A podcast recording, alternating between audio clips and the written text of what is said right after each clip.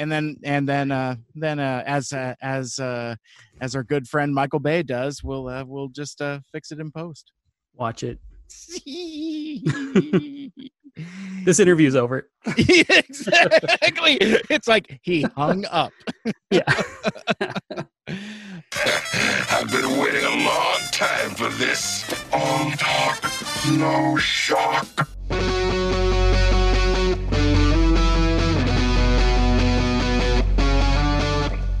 Recorded live from the Emerald City of Seattle, it's the Mike Seibert Radio Podcast. Your home for pop culture, Transformers, independent artists, interviews, Transformers, and stuff and things. Also, sometimes Transformers. And now here he is with his extraordinary playlist, Mike Seibert. Hey, welcome back to Mike Seibert Radio, powered by Poddex. I am your host, and this is the thrilling conclusion of Two Mikes, Too Furious with my guest, Michael Andrews. Uh, we're just going to jump right back into it, uh, picking up where we left off uh, from discussing 2009's Transformers Revenge of the Fallen. Uh, we'll get back to that conversation in just a quick moment, but first, I want to let you know about next week's podcast dropping this Wednesday, June 3rd. Co publisher of A Wave Blue World, Tyler Chin-Tanner, returns, and we're talking about the Kickstarter for their new graphic novel anthology called Maybe Someday Stories of Promise, Visions of Hope. It's a sequel to 2018's Ringo nominated All We Ever Wanted Stories of a Better World because now, uh, more than ever, uh, we could all use a little more utopia in our stories and a little less dystopia. Uh, think more Star Trek, less Mad Max. Uh, the Kickstarter for Maybe Someday launches Tuesday, June 2nd. Check out awbwkickstarter.com for more information. And then on Wednesday, June 3rd, you won't want to miss episode 272 of Mike Seibert Radio and my interview with Tyler Chin-Tanner, co publisher of A Wave Blue World. Stay tuned after the feature for more great previews. And now, our feature presentation.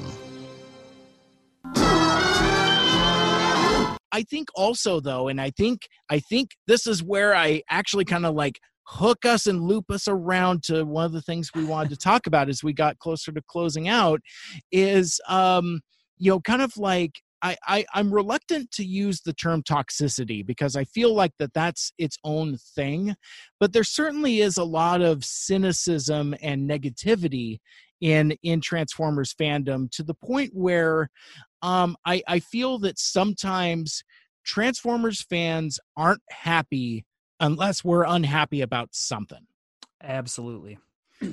Absolutely. And uh, you know, it it it's really disheartening as like a when you especially if you're a casual fan and we're trying to grow the brand and and people people have a hard time jumping on when there's when there's so much canon and there's so much comic book and that you don't even know where to start. And then you you seek something out and it's just crap next like yeah. it hurts. It hurts Yeah. I, I didn't know. That was like something bittersweet to me when i started going to the conventions was uh i you know i had a full wholehearted love for it when i first went. And i only i only some of this bitterness and and and when you you can't unsee it right? Like you can't Yeah. unsee some of those like yeah okay the paint apps aren't there. And yeah it doesn't look exactly like it looks like this. And you're just in there. You now now you've heard it. Now you've seen it. It it, it chisels away at what you originally loved about the brand Yeah, and and even some of like the you know I I was throwing around terminologies earlier. You know, like you know these these engineering buzzwords that are now just kind of part of our vocabulary. Like you know you, you watch like you know a couple Bobby Skullface videos and he's talking about ab crunch and you know all this other Yeah. you know just just just nomenclature that that you know we as fans and fellow uh, content creators we just kind of like pick up like uh give you another example i was doing a um, interview with a comic book artist uh, blackie shepard last week and he's working on transformers he's he's doing a couple pages uh, interior Oh, pages yeah. for them and i i i just uh um popped off with the term uh toyetic because like i was a- i was asking him about it's like oh yeah so you know the the uh the depictions of the characters in the comic books are are very toyetic and they look like they're modeled on the uh the action figures is that you know editorial mandate you know th- that kind of thing and i and i saw a comment in the in the comments it's like toyetic question mark and you know and and it's easy to forget like you know the terms that just kind of become part of the lexicon and vocabulary you kind of forget that like the public has no idea what you're talking about so if i started talking Right. about like you know ab crunch you know with with regards to talking about a a figure and um, I'm trying to think of a couple others that I can't think of off the top of my head, but you know, I mean, Well, know, and when you saw that comment, Mike, did you Yeah. did you have your moment of like, well, just you're gonna have to look it up, or did you or did you kind of feel did you get back to the old the old Mike Seibert that didn't know all those terms a few years ago and and feel feel a little uh, sympathy for that comment? Oh, I and and so I I responded later because I didn't see it while while we were streaming. Um, otherwise, I would have just uh, acknowledged it live. And I was like, yeah, you know. And I even kind of attributed it to um, uh, Ant from TFU.info because that that's a term that he uses often, and that's it's a it's a vocabulary term that I've just picked up um along with uh, uh play patterns and and, and uh, things like that so Yeah. um but yeah no it's it's it's just uh it's just interesting the uh uh the terminology uh that we pick up but yeah i think i i think um in pop culture criticism i think it's cool you know quote unquote um you know with like you know kind of like poochie the rapping dog type of cool you know like Yeah, uh, egregious sunglasses and stuff. I think it's cool to be snarky and cynical. Uh, Right. I think it's much harder to be um, uh, earnest and enthusiastic about stuff. I mean, you know, one one of my very favorite dudes out on Twitter, uh, Dave Cabal. He is he is just like he is just unabashedly enthusiastic about everything and i love it because it is Yeah. is such a stark contrast to even quite frankly myself because you know i i i have tried so many times to forsake the snarky tweets and and i can't stop it's just like yet it's all you do. it's all I do. And because I mean, unfortunately, that's just kind of on brand for me. It's like, you know, I can I can speak very earnestly about things like like we're talking about now and and you know that that's i i think the trait that a lot of folks um uh, put on my personality but but in terms of like the social media stuff it's to me it it's a uh refraction of what i see. So what I what I mean by that is like if I'm scrolling through tweets and I see somebody earnestly tweeting about the Snyder cut, um I I feel the need to be a smart mouth about it because it's um I I don't I, I'm trying to figure out how to uh, contrast it. Maybe maybe a, uh, a professional writer could could help me out here. But basically, like Probably not. you know you know i was i was talking about you know how i um i i respect and enjoy uh dave cabal's uh enthusiasm likewise on the other hand folks that are earnest uh in kind of like the the more chud manner like like the obnoxious snyder bros yes. And just for some reason about there's something about that i, I got to find an- another word other than earnest but basically just you know their their their um unwavering commitment to it kind of it, it it reminds you that the term fan comes from fanatic. Because like a lot of those folks just come across as fanatical and Yeah. it's exhausting. So it's it, it's so weird um where on on one hand you have folks that are you know uh positive you have folks that are positively negative and then and then and then you've got everybody else and unfortunately there's there's so much everybody else that you know they'll just go for that snarky tweet that uh, again i think it's kind of permeated a lot of uh, content creation to where yeah sometimes it gets exhausting. It's like um yeah and again not throwing anyone else under the bus but like you know if uh if if a you know if somebody's doing like a toy review or something and at the end of it it's like this sucks i'm not buying it or you know and it just yeah it, it gets you know or like you know i expect better from this comic book or this show or this movie you know that Yeah. that kind of like kind of like ugly uh fan entitlement also i, I think is kind of baked in there also For sure.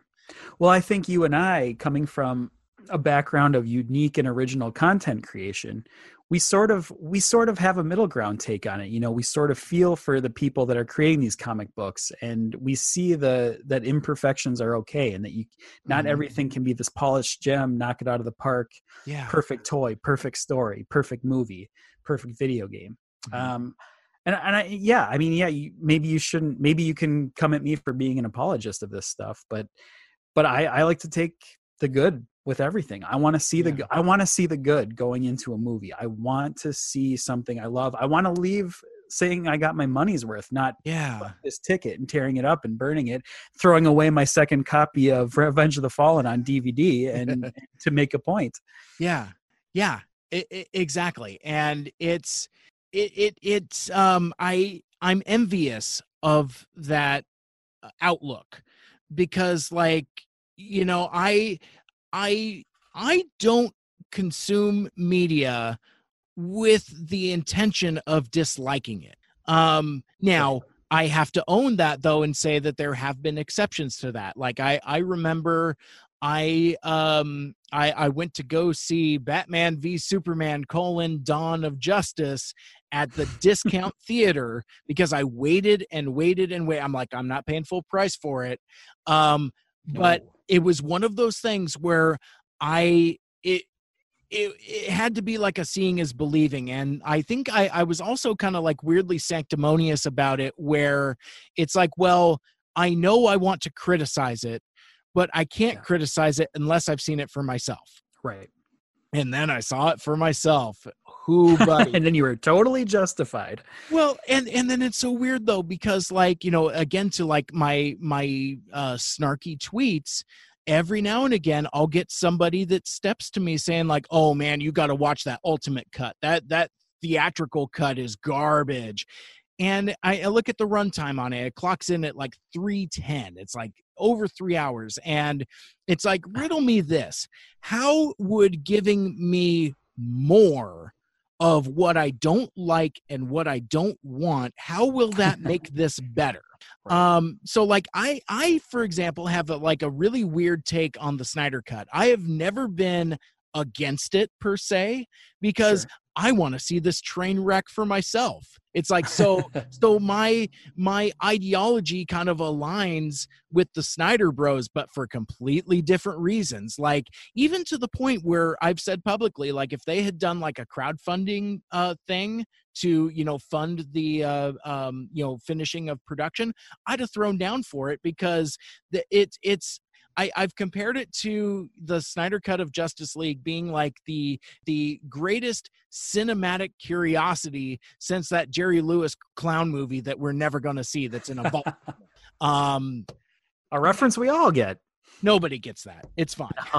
Uh, but uh, but yeah, no, it is just like no, I I would I would pay to watch it, but now that it's going to be happening on this HBO Max and they're they're going to spend like thirty million dollars to finish a cut of a movie that was already done. Oh, shots across the bow.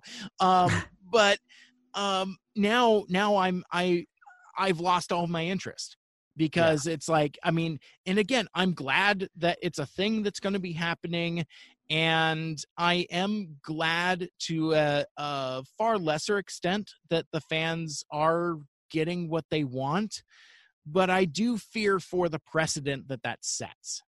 Um, Absolutely. That there's and- two versions of everything, that there's no true canon, that that's, you know, multiple storylines have to exist in your head Yeah, for one property. I don't want to hear it. I don't want to know it. exactly. It's like it, it's that's. But I I'd have been cool with you know as as a boutique premium alternate thing. Like like for example like you know 30 some years ago you know that there's no let me start over. 20 something years ago i forget when they put it out but basically they put out the quote unquote richard donner cut of superman 2 and it's not great but it's one of those things that it's it's cool that it exists. Basically they you know kind of pieced together and restored enough of his footage that wasn't used to make it a separate movie. Um but it's not like it was like a marquee uh launch title on a streaming service. I i think i think Right. that is that is totally the the wrong way to go. It's like i want it with like you know uh unfinished visual effects. And and the thing that people keep forgetting is that like whatever form Jackson, uh, Jack Snyder, Jesus, um, Zack Snyder's Justice League take, what whatever form Zack Snyder's Justice League takes, it's still going to be part one of a movie with no part two. Um, it's going to be Yeah. an unresolved cliffhanger, and it's only like part of a movie.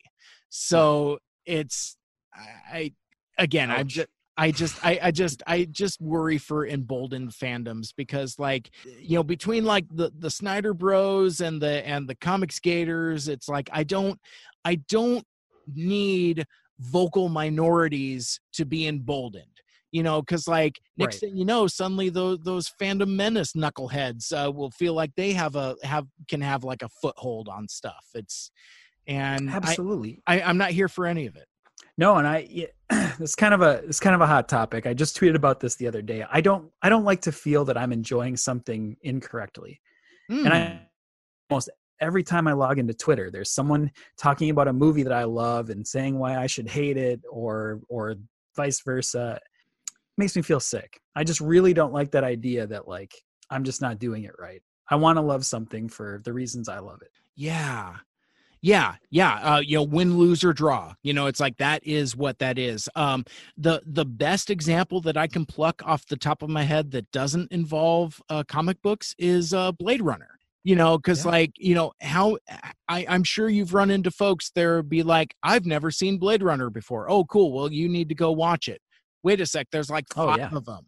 Which one do I watch? And it's like, uh, and and for me, uh, I, I feel that watching Blade Runner, you should approach it the same way in the same order that you kind of watch uh, Star Wars. I, I'm I'm a huge release order guy because whether Yeah. it's it's intentional or unintentional and sometimes deliberate, the previous works inform um everything that's going on so like for example if you watch rogue one before you watch star wars there's you know like the cameos don't make any sense. Some of the references don't make any sense. Oh, sure. because it's still it's a re- hindsight movie. correct. And it's okay for it to be a prequel that you watch in hindsight because that's how you saw it. You've seen star wars. You know it. So when you see rogue one you'd be like oh hey those are the guys from the bar you know? Um you know that that kind of thing. But so like with blade runner i i'm i'm a release order guy. It's like you got to go theatrical cut. It's not everybody's favorite you know some people don't like the voiceover um you know but it's that's the movie that was presented to us. And to your point about you know uh getting flack for not enjoying something quote unquote the right way it's like well but that's the material that was given to us. So to Yeah. Forsake it because you don't like it that's that's not fair to those that do Totally. Absolutely. um, Hottest hot take I've ever took. I love it. No, and, and and that's but but that's that's totally valid though. And and I think because of like snark culture, you know, it's all about, you know, how can how can we cut each other down for for our opinions on things. So it's like, you know, I I can flip you shit for liking those Michael Bay movies, but um you know it's it's usually when there's like either um you th- there there's some kind of tit for tat there it's like i i wouldn't just lash out at you unprovoked you know that kind of thing Right. so because that that's just needless um Absolutely. so um you know i i just i i realized i had teased something earlier and i kind of um kind of forgot about it and and um i shouldn't be going backwards but i i did want to i did want to touch on revenge of the fallen soundwave a little bit i one of one of the things that I I think really bothered me and really like I, I have no problem with Soundwave being a satellite. I, I have no problem with him, you know, engaging in horrible hentai tentacle porn with the, with other satellites and all that. That's that, that's fine. That's kind of whatever. It's kind of gross, but um, but the thing that that bothers me, like actually, like kind of gave me that that icky feeling in my stomach I was talking about earlier, is that they went to the effort to get Frank Welker to come back and do the voice. And basically, he comes back and does Soundwave. And it's like, but that doesn't sound like Soundwave. Well, he's doing the Dr. Claw voice. And Yeah. and so all Soundwave is is Frank Welker doing the Dr. Claw voice, but run through a vocoder and and doing that vocal processing. So for me at the time, it really bothered me in that like they were conscientious enough to bring Frank Welker back and to have him do the voice, but they they didn't go all the way into doing the vocal processing.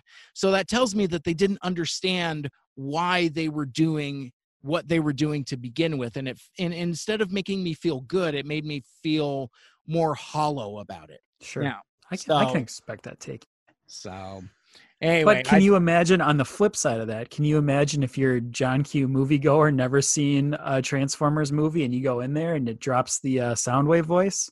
I mean, yeah we love it because it's back in the day. That's when we first heard it, but but now it's it's it'd be almost comical to most people. True, and and, and that's fair. Um, I, I guess in counter to that, I would give the example of Bumblebee. Now, I wonder. Now, you raise a very very good point. I wonder to John Q moviegoer if they're just like, what's wrong with that dude's voice? You know, Right. why why why does he have what what is that coming out of his chest? I don't understand. So yeah, I mean, and that's and and you and you made your point um you know uh, perfectly earlier when you know those those movies aren't as much for the fans as they are for the general public. I mean, look, oh, see now, and, and I can't remember if we talked about this during our Bumblebee recap episode, but you look at the box office figures. You know, you've got you know your your Revenge of the Fallen. I think that made like a billion dollars at the box office. Bumblebee didn't make a million dollars at the at the box office, a billion with a B. Um, it uh, I mean, it made a lot. It, it was successful enough to uh, continue the live action franchise, but you know, it it uh, it um, you know, it, it's not lighting the screen on fire the way that those previous four did. And totally. and I think though, and and I feel justified in my not going choosing not to go watch Last Knight. I'm like I'm drawing a line, I'm not going. Sure. And sure enough, that one while it did make a lot of money by comparison, it, it's it's the weakest of the four. And right. and and I think I I hope that somebody understood it's like well why aren't people going to these movies Amar? oh maybe because these these vocal minority fans that we keep hearing about maybe there's something to what they're saying Possibly. Oh, yeah. Yeah. Or, well, or I could present the argument that Mm. those people are keeping the average moviegoer from seeing those movies. They're hearing those reviews and those responses that are stemmed from this original 80s love of a property Mm. and they're scaring off the general audience. They're just doing worse and worse and worse.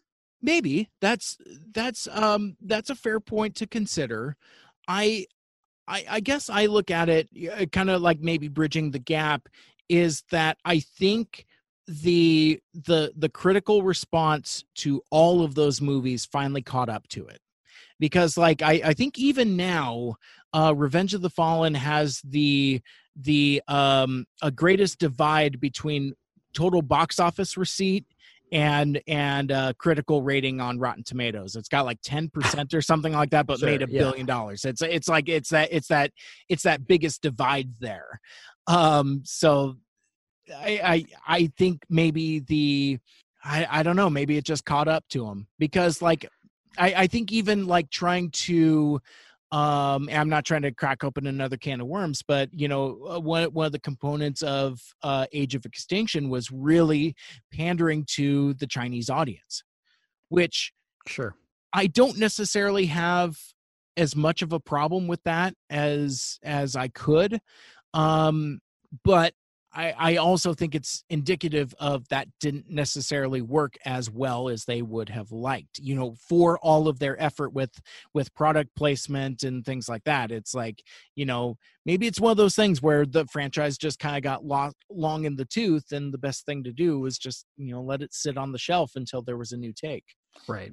Uh, right. On the flip side of that, the thing mm. that that sort of worries me, you know, I try to look I try to consider myself an apologist of these movies and try to look at them as like, okay, I know they're not great, but they're okay. They're giant robots on the screen. I can get behind that. Um, but but then on the other side, when I saw Bumblebee, there was sort of this like hollowness to me when I saw that movie. And I think it's because I did like the Michael Bay one so much mm-hmm. that seeing that one that was just like sorry about those other ones this is for you 40 somethings yeah like that stung a little bit and it's a fun movie it's a cute movie it's an okay cool Sure, movie sure but i don't know there was nothing to get fired up about one way or another it was it was the vanilla ice cream of transformers movies I think that's fair. And furthermore, I would say, and I and I remember having similar thoughts about uh, certain installments of the the Star Wars saga. Is that like sometimes that's what you want? You want vanilla ice cream. You know, sometimes vanilla ice cream is totally okay and oh, totally Oh, love it. acceptable. E- you can mix in all your favorite candy bars and cookies into it that that's a metaphor familiar. for you get to bring your own things into it yeah and and that's kind of where where the fandom comes in in like a big bad way because you know like like i was saying before it's like i had i had no idea about you know fan fiction and and zines and fan art and and i mean i mean you know shipping's kind of a different thing but it's kind of related to that as well but still Totally. it's it's yeah it, it's it's very um it's very interesting um like i i even take like the um the ending of lost light you know um there uh james roberts kind of writes a coda in like the you know like the letters page or whatever you know he writes kind of like an essay and as he ends it he's like over to you. Basically like he as like the driving force of the story is ceding it to the the audience and saying like Yeah. it's yours now. Do whatever the hell you want with it. You can't break it. Um yeah. so yeah yeah go nuts do whatever because really he that's where that dude comes from he he comes from the from the world of uh fan fiction so Absolutely. And he created one of the most incredible parts of Transformers fandom, hands down. absolutely and yeah and and that's i i think that's one of the things that like the the various factions of uh transformers fandom can unite on is like everybody Oh. loves more than meets the eye I would go further and say that that uh, it even unites people that aren't part of the fandom. I mean, I yes I was really surprised to find out that there's a lot of uh, Star Wars content creators, uh, comic writers, uh, Pablo Hidalgo of the Story Group. They all love Transformers specifically more than meets the eye. Mhm, Delilah mhm. uh, Delilah Dawson, one of the biggest Star Wars authors of all time, avidly reads more than meets the eye Yeah. and Lost Light. yeah i i think it's one of those stories and and a lot of it is because um of its commitment to uh diversity and and telling uh different kinds of stories but more than that i think it's it's just fun Oh, And- so and- fun. and and it and it transcends uh, uh transformers. It's for for me and i remember like reading it when it was new and i don't remember at what point it clicked but at a certain point i i suddenly wasn't just reading like a licensed transformers comic. I was like Yeah. wait a sec this is something special. And and and it it transcends um you know the the brand the and and um uh franchise that that it's a part of it's it's just a great comic that just happens to be about transformers Yes, absolutely. I, I pitch it that way all the time. That is exactly that's a perfect way to say it. Is it, it could be for anyone. I mean, Mm-hmm. anyone could step into that comic, and yeah, sure, there's going to be some characters you don't recognize right away, but sure there's a recharacterization. of- They they made Megatron an Autobot for crying out loud. And, and it plays. I mean, like plays. and and somebody is even like a crusty G1 or like myself to where you would think a move like that would get somebody like me all pissed off.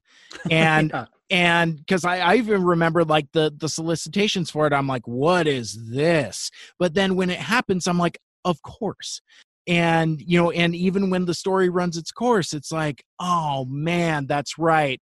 I forgot who this guy was. You know, you- Right. you know that kind of thing and and that's that's powerful where you can where you can take basically the centralized villain of an entire franchise and humanize him in in in a way that he's never been presented before And you almost don't want to see him back. Yeah You Exactly. don't want to see him back the way he was. You want to see that Autobot insignia emblazoned on his chest. Mm-hmm, mm-hmm. Yeah, and I think that's you know kind of kind of one of the things going into IDW too. It's like, oh, well, Megatron's just a just a bad guy again. All right, well, Yeah. that's that's cool. Uh, Right. That's fine. but yeah, no, it's interesting, and and I and going all the way back to the beginning, you know, your your unique perspective of liking those different takes because you can see where where the excitement can come from that. Um so so you've mentioned that you're you're living that that quarantine lifestyle. Um any uh any particular uh medias that you've been consuming? Like you you watch it you watching tvs you reading books you playing games? What uh what what's been going on in the mikel andrews ha- uh household? Yeah. You know, uh, I've found myself weirdly drawn to like reality TV because I don't, I don't, everything I watch, um, I don't know, I hate to put it this way, but it sort of depresses me in a way, right? sure yeah Because even if it's something that's fun and lighthearted, um, it's still something that's occurring in this world that I don't know if it's ever going to exist anymore. I, it's Mm. really hard for me to watch a scene in a TV show where two people are sitting at the same table, uh, talking to each other totally maskless when I don't even know if that's the future of the world. yeah So it kind of it's kind of tough for me to watch. I mean, you could say that about anything. You can say that about Sure. reality TV, but I'm able to disconnect a little bit when I watch. This is kind of a weird statement now that I say it out loud, but I can disconnect Yeah. a little bit by watching reality TV. Well, I, I would I would say that most reality TV is probably more scripted and contrived than Yeah. than uh, than, than that. fictional There's that. dramas. But but yeah, no, I totally hear you because like um we we were watching uh Holy Moly the the other night the, the Oh, mini golf show. It's Yeah. it's fantastic. But so at a but at a certain point they they cut to interstitial animation segments where it's like oh that's where the footage ran out oh man Ah, because like a lot of the stuff like Yeah. you know like a lot of these like you know primetime game shows and and things like that that were going to be out for the summer anyway they filmed that stuff months ago Right. um so it's all been in the can and everything has just kind of been coming out on that on that regular uh release but yeah it was like i i it, it just kind of like it was like like a splash of cold water. I'm like oh they're doing this as animation not to be cheeky though it was and and i thought it played very well but it's because they can't put the people together to film the wraparounds. They they only have like the the footage from the show and that's again it's a cool workaround but it's a reminder that that things are uh one not as they once were but Right. also an indicator of perhaps uh, the future as well. Like I, I got into, uh, I got into a spat with somebody on uh, Facebook.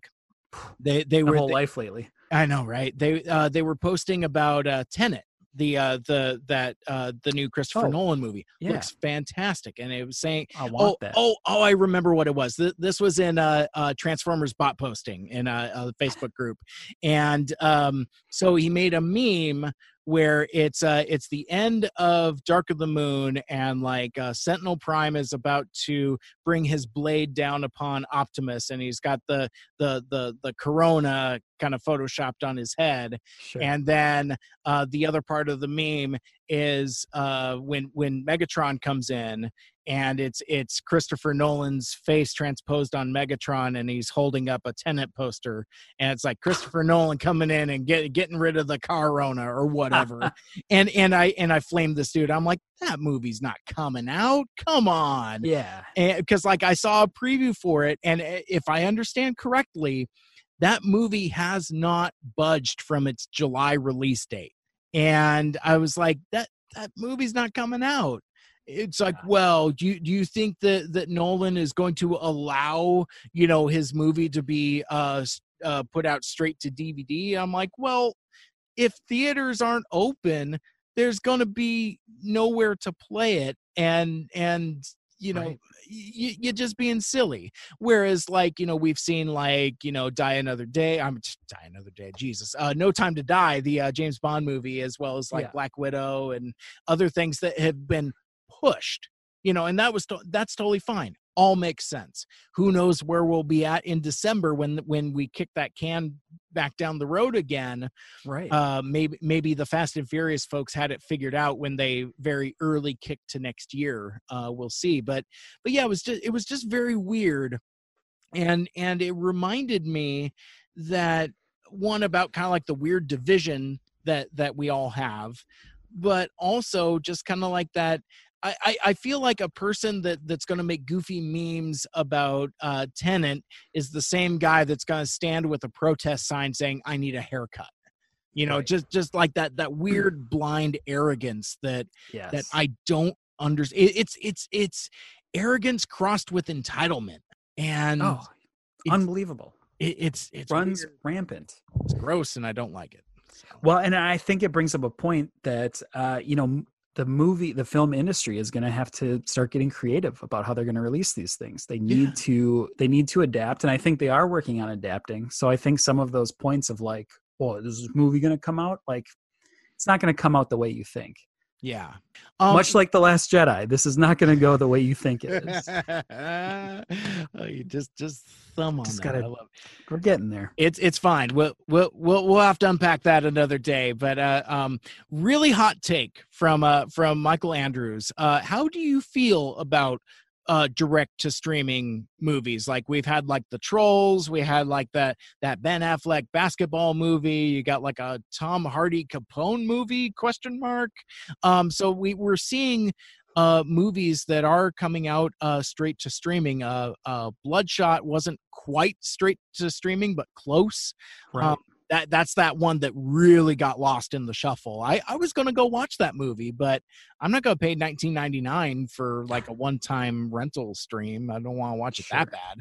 But, But- you, but to put it another way, Mike, you would if you were going to see that movie live in theater. You would Yes. you would pay for the tickets, you'd pay for the popcorn, you'd be out a lot more than that 19.99 to see that movie. Isn't that ironic? But Yeah. yes, you're you're absolutely correct because I was kind of looking forward to it. It's like I, I I loves me a trashy Vin Diesel movie. That's fine. I don't care. Right, right. I- I, I think I think I'm I'm okay with it. I I don't want to see it go directly to streaming. I don't want to see uh well, I mean, let's say, let, let me put it this way. I, I do want to see movies go directly to streaming. I'd like them to come and be available a little bit quicker. But I Mhm. have a lot of friends uh, that work in the movie industry. I know they hate that term, but but they're not getting paid right now. They're out of work Right. right now, and I want to see movies be able to make similar, if not the same money that they were making once before, so that those mm-hmm. people get their investments and those under you know just the staffers that put their heart and soul into it get paid. Yeah. So I don't want to see it go directly. I don't want to see a Disney movie go direct to Disney Plus. I don't want to see something go to DC right off the bat. I want I want to see those middle ground where it costs 20 bucks to rent it. Sure. Mhm. That's like going to a movie for me. And I've Yeah. been weirdly generous in this lockdown with my money. I've bought a lot of like gift cards that if my personal beliefs say I'll never actually get to use ever again. Yeah. Um, but I've been trying to spread that wealth around. I mean, Mhm, um, mhm. you know, we're all we're all trying to do our part for the economy. I mean, a lot of people are screaming reopen, reopen. Um, but I'm actually giving uh, a lot of my money to Yeah. businesses if I Mhm. can. Yeah. and I want to do it with movies too. absolutely That- that's that's a really good point because it, it's it's weird my my uh personal actions you know it's like i i tip big uh when when i do takeout or delivery you know i've i've been uh making it a point to uh buy stuff from like independent artists you know it's like get commissions or buy prints or you know try try to uh, you know kind of try try to duplicate that convention experience a, a little bit but for some reason Well, no, I, I'll even backpedal that before I even say it. I was going to say, for some reason, that hasn't quite translated into my movie viewing, but that's not entirely true because, like, you know, I I've been I've been snapping up streaming services left and right. You know, it's like I I've Yeah. I, I think I've pretty much got the Infinity Gauntlet full of uh, um, uh, streamers at this point. So Yeah. um, so yeah, so that that that's it. That's at least you know something. and I Um, don't mean to be peda- pedantic. I hope this doesn't come across that way, but I think it's important to remind people that you know it's a very it's a very cool thing to be when you go see the latest Marvel movie that you know you're giving your money to Kevin Feige or you're you know you're giving your money to uh, Bob Iger when you see Sure. something Disney.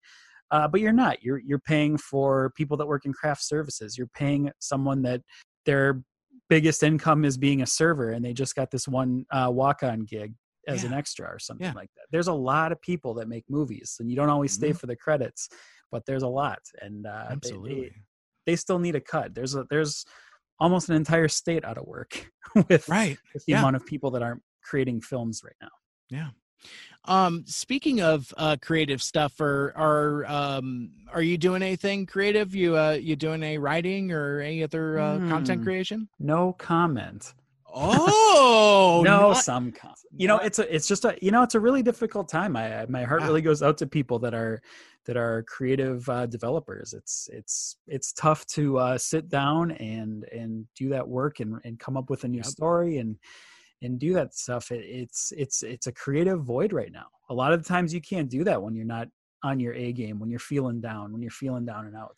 Uh, you really just can't bring yourself to that table and put yourself in front of that blank page or that uh, that microphone, as it were. Yeah, absolutely. I was gonna say, I, I feel you, brother. I mean, that's that's uh, you know, I I've done several episodes where I've been kind of talking about my my own kind of existential dread and you know, kind of struggles with you know, just kind of feeling that motivation to create that content because it, it's it's it's hard. I mean, it's like you know, we we we sometimes kind of you know have have the opiates that temporarily make us forget that we're in the middle of a you know 100 years pandemic um, but then it's like one of those things it's like wait a minute there's a goddamn pandemic out there you know it's like and and yeah that that existential dread kind of kind of weighs down on um on you after a while and but Yeah. I mean, you know, you know, the for me at least, and and the the thing I I guess the the um higher note I would like to end on is that it's I I, I also felt once once I got back on the path of all right, I just I need to I need to find the motivation to uh, uh start creating content. It it inspired me to rekindle uh relationships that maybe I had let go fallow. Like you know like for example we're here now because like I reached out to you out of the blue out of nowhere because I was like you know I really you know maybe we'll do this uh this two mics no feedback thing you know it's like you know and that just sounds fun. I just kind of started doing my mental checklist of folks that I would like to do podcasts with that I haven't and it's just like well yeah let's let's just get back to having fun and just It's the perfect time. We're all in front of our computers right now. exactly exactly so um so so that's kind of my takeaways i i've i have felt the inspiration to uh reconnect um in in this uh in this time Beautiful. of love and covid so um uh tons of fun. I mean we we could talk literally for hours and hours but um but uh before we part ways for now uh could you let folks know where we can find you on the internet and how we can connect with you on the social medias? And uh and maybe let folks know very briefly about that uh uh, about that that little uh little written book project that uh that you have uh sure, sure. And, Well, and- yeah, it might be your well, I was gonna say, sorry to interrupt, but yeah, I was I was gonna say I still I still want to do a whole episode where we just kind of talk about coming of mage. We'll we'll For do sure, like we'll do like a whole episode on that. my Uh, very cleverly titled book that you alluded to. Yes, Yeah. yes. I, I, I wrote. I guess that's my biggest claim to fame. I wrote a novel called Coming of Mage. Um, always working on the sequel to it. I got some other books in the works. I have some uh, novels and ebooks out there that you can look up. Um, I'm at Mikel Andrews on everything. That's M I K E L, which I know is a weird spelling, especially compared to our host. But uh, yeah, I mean, find me on Twitter. Uh, don't find me on Facebook, or we'll get in a fight right now, most likely. That's awesome. Oh man, but you know, it, it's I, I'm looking at the spelling though, and it actually like it makes sense. It makes more. Mine has the K. You're stealing the K. I was born with the K. I love it. You merely adopted the K. I was born with it, molded by it, molded by the K. the K shall rise again. oh man, man, they have to find one of us in the wreckage, brother.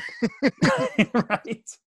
all right well all right so this this has been um uh two mics too furious aka uh two mics no feedback uh copyright tm tm uh mikel andrews and uh and mike seibert and uh for mike seibert radio my name is mike And I'm the other Mike. this episode of Mike Seibert Radio is powered by Poddex. Use the discount code MSRP10 for 10% off your first order. Poddex were created to be a tool for any podcaster, whether you're just starting out or a pro podcaster, to help grow your audience, have deeper conversations, and set yourself apart from all the other interview podcasts online. Now, I've never endorsed a product before on the show, but I think pod decks are a really cool way to break the ice and inspire some really fun conversations. You know, regardless if you're a content creator or not, especially at a time when we're all safe at home. Pod decks are a great way to interact with your friends and family and maybe learn a thing or two about each other. There are a variety of pod decks combo packs, including the episode deck and interview decks, the second edition episode deck, the Would You Rather and What the Heck decks, or you could do what I did and just buy the entire library of five unique pod decks. So shuffle up, ask a question, and let your audience get to know you and your guests a little better. Go to poddex.com for more information and don't forget to use my discount code MSRP10 at checkout to receive 10% off your first order. That's discount code MSRP10 at checkout, poddex.com.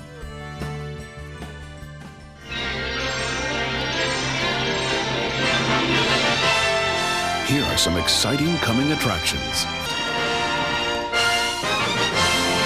Ah man, I tell you, it is going to be a jam packed month here on the Mike Seibert Radio podcast.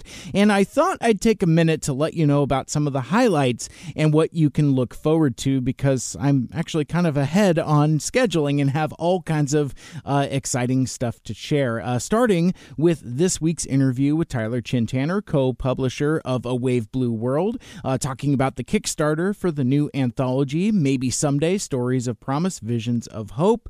I mentioned that at the beginning of the show, but again, check out awbwkickstarter.com. Uh, that's a really great conversation, and uh, it looks like a really cool book, and I'm excited to uh, support it uh, once again. And then after that, who watches The Watchmen? Or more accurately, who pods the podcasters? Uh, Greg from Unfunny Nerd Tangent and Caleb from Autopod Decepticast joined me for a discussion about more or less the entire Watchmen franchise, including the comic and the HBO TV show. And then, speaking of Greg, I'll be a part of the next script reading for Transformers Reanimated, the fan fiction comic uh, written by him and Yoshi from Transmissions. Um, I'll be there along with Ryan and Aaron from the Autopod Decepticast crew, and I might or might not be the narrator for uh, this uh, recording sesh. Uh, that's going to be issue number nine, uh, titled Down Under Blunders. Uh, if you want to read the script for yourself, head over to transformersreanimated.com. Check out that uh, awesome cover uh, from Damon Bat featuring everybody's favorite battle chargers, Runabout and Runamuck, and Outback. Uh, that, uh, that is going to be a whole lot of fun. And later in the month, I'm going to commemorate the 40th anniversary of Bad Religion, one of my favorite bands, with very special guest Taryn Daly from the Rock of Seattle, the mighty 99.9 KISW. Uh, we are going to run down our respective top 10 favorite Bad Religion songs. I'm uh, I, I'm really excited for that one, and uh, I hope you will be as well. Uh, Transformers fan artist Robo Apollo uh, joins me to talk about Transformers fandom and the really cool commission piece uh, she's been working on uh, for me, as well as just kind of more of the world of being a content creator in the Transformers fan community. Um, I've I've been really enjoying those conversations recently, and you know, really kind of uh, digging into the fandom. Uh, that's uh, that's going to be a ton of fun. And then finally, in early July, it's brand new nerd rock music from the heart of time and space. As Cosmic Punch is my guest, and we'll be talking about his latest song, "The Club of Nerd Dads." So it's it's dad rock, it's nerd rock, it's right in my wheelhouse, and uh, I'm I, am i am always excited when somebody uh, new comes onto the nerd music scene. Um, so I, am really excited to uh, have that conversation and share that music with you as well, along with Black Hearts and Synths from Glitbiter. A reformed Star Wars nerd turned Trek nerd, Flo remains addicted to Glitterstim and will join me to talk about her independent music and synthwave. And that's just what's already on the books. Uh, so maybe there'll be some uh, uh, extra bonus episodes that pop up between now and then. I, I tell you what, man, it is going to be a fun summer on the Mike Seibert Radio podcast. But that will wrap things up for this week's episode. Thank you so much for listening and hanging out with me. And if you want to listen to our past shows, subscribe on Apple Podcast and Stitcher or wherever you listen to your podcasts including Spotify. Uh, we're now on Spotify, and you can always check out the full show archive on SoundCloud. Like, share, rate, and review the show. Let us know what you like and what you'd like to hear more of in the future. Did uh, did breaking things up into smaller chunks work for you this week, or would you prefer to hear all two and a half hours of uh, me and Mikel Andrews uh, all in one shot? Let me know. Uh, Mike Seibert Radio is produced by Dave Sanders and is powered by Poddex. For my guest, Mikel Andrews, my name is Mike, and until next time, wash your hands and make good choices. You've been listening to the Mike Seibert Radio Podcast. Follow us on Facebook, Twitter, and Instagram by searching at Mike Seibert Radio. Email us at MikeSeibertRadio at gmail.com. The spelling on that, of course, is S E I B E R T. Call into the voicemail hotline at 231 224 Mike. Once again, that's 231 224 6453. Special thanks to Michael Geisler for our theme music. For more like it, check out ByDoorMusic.com. This has been a Mike Seibert radio production.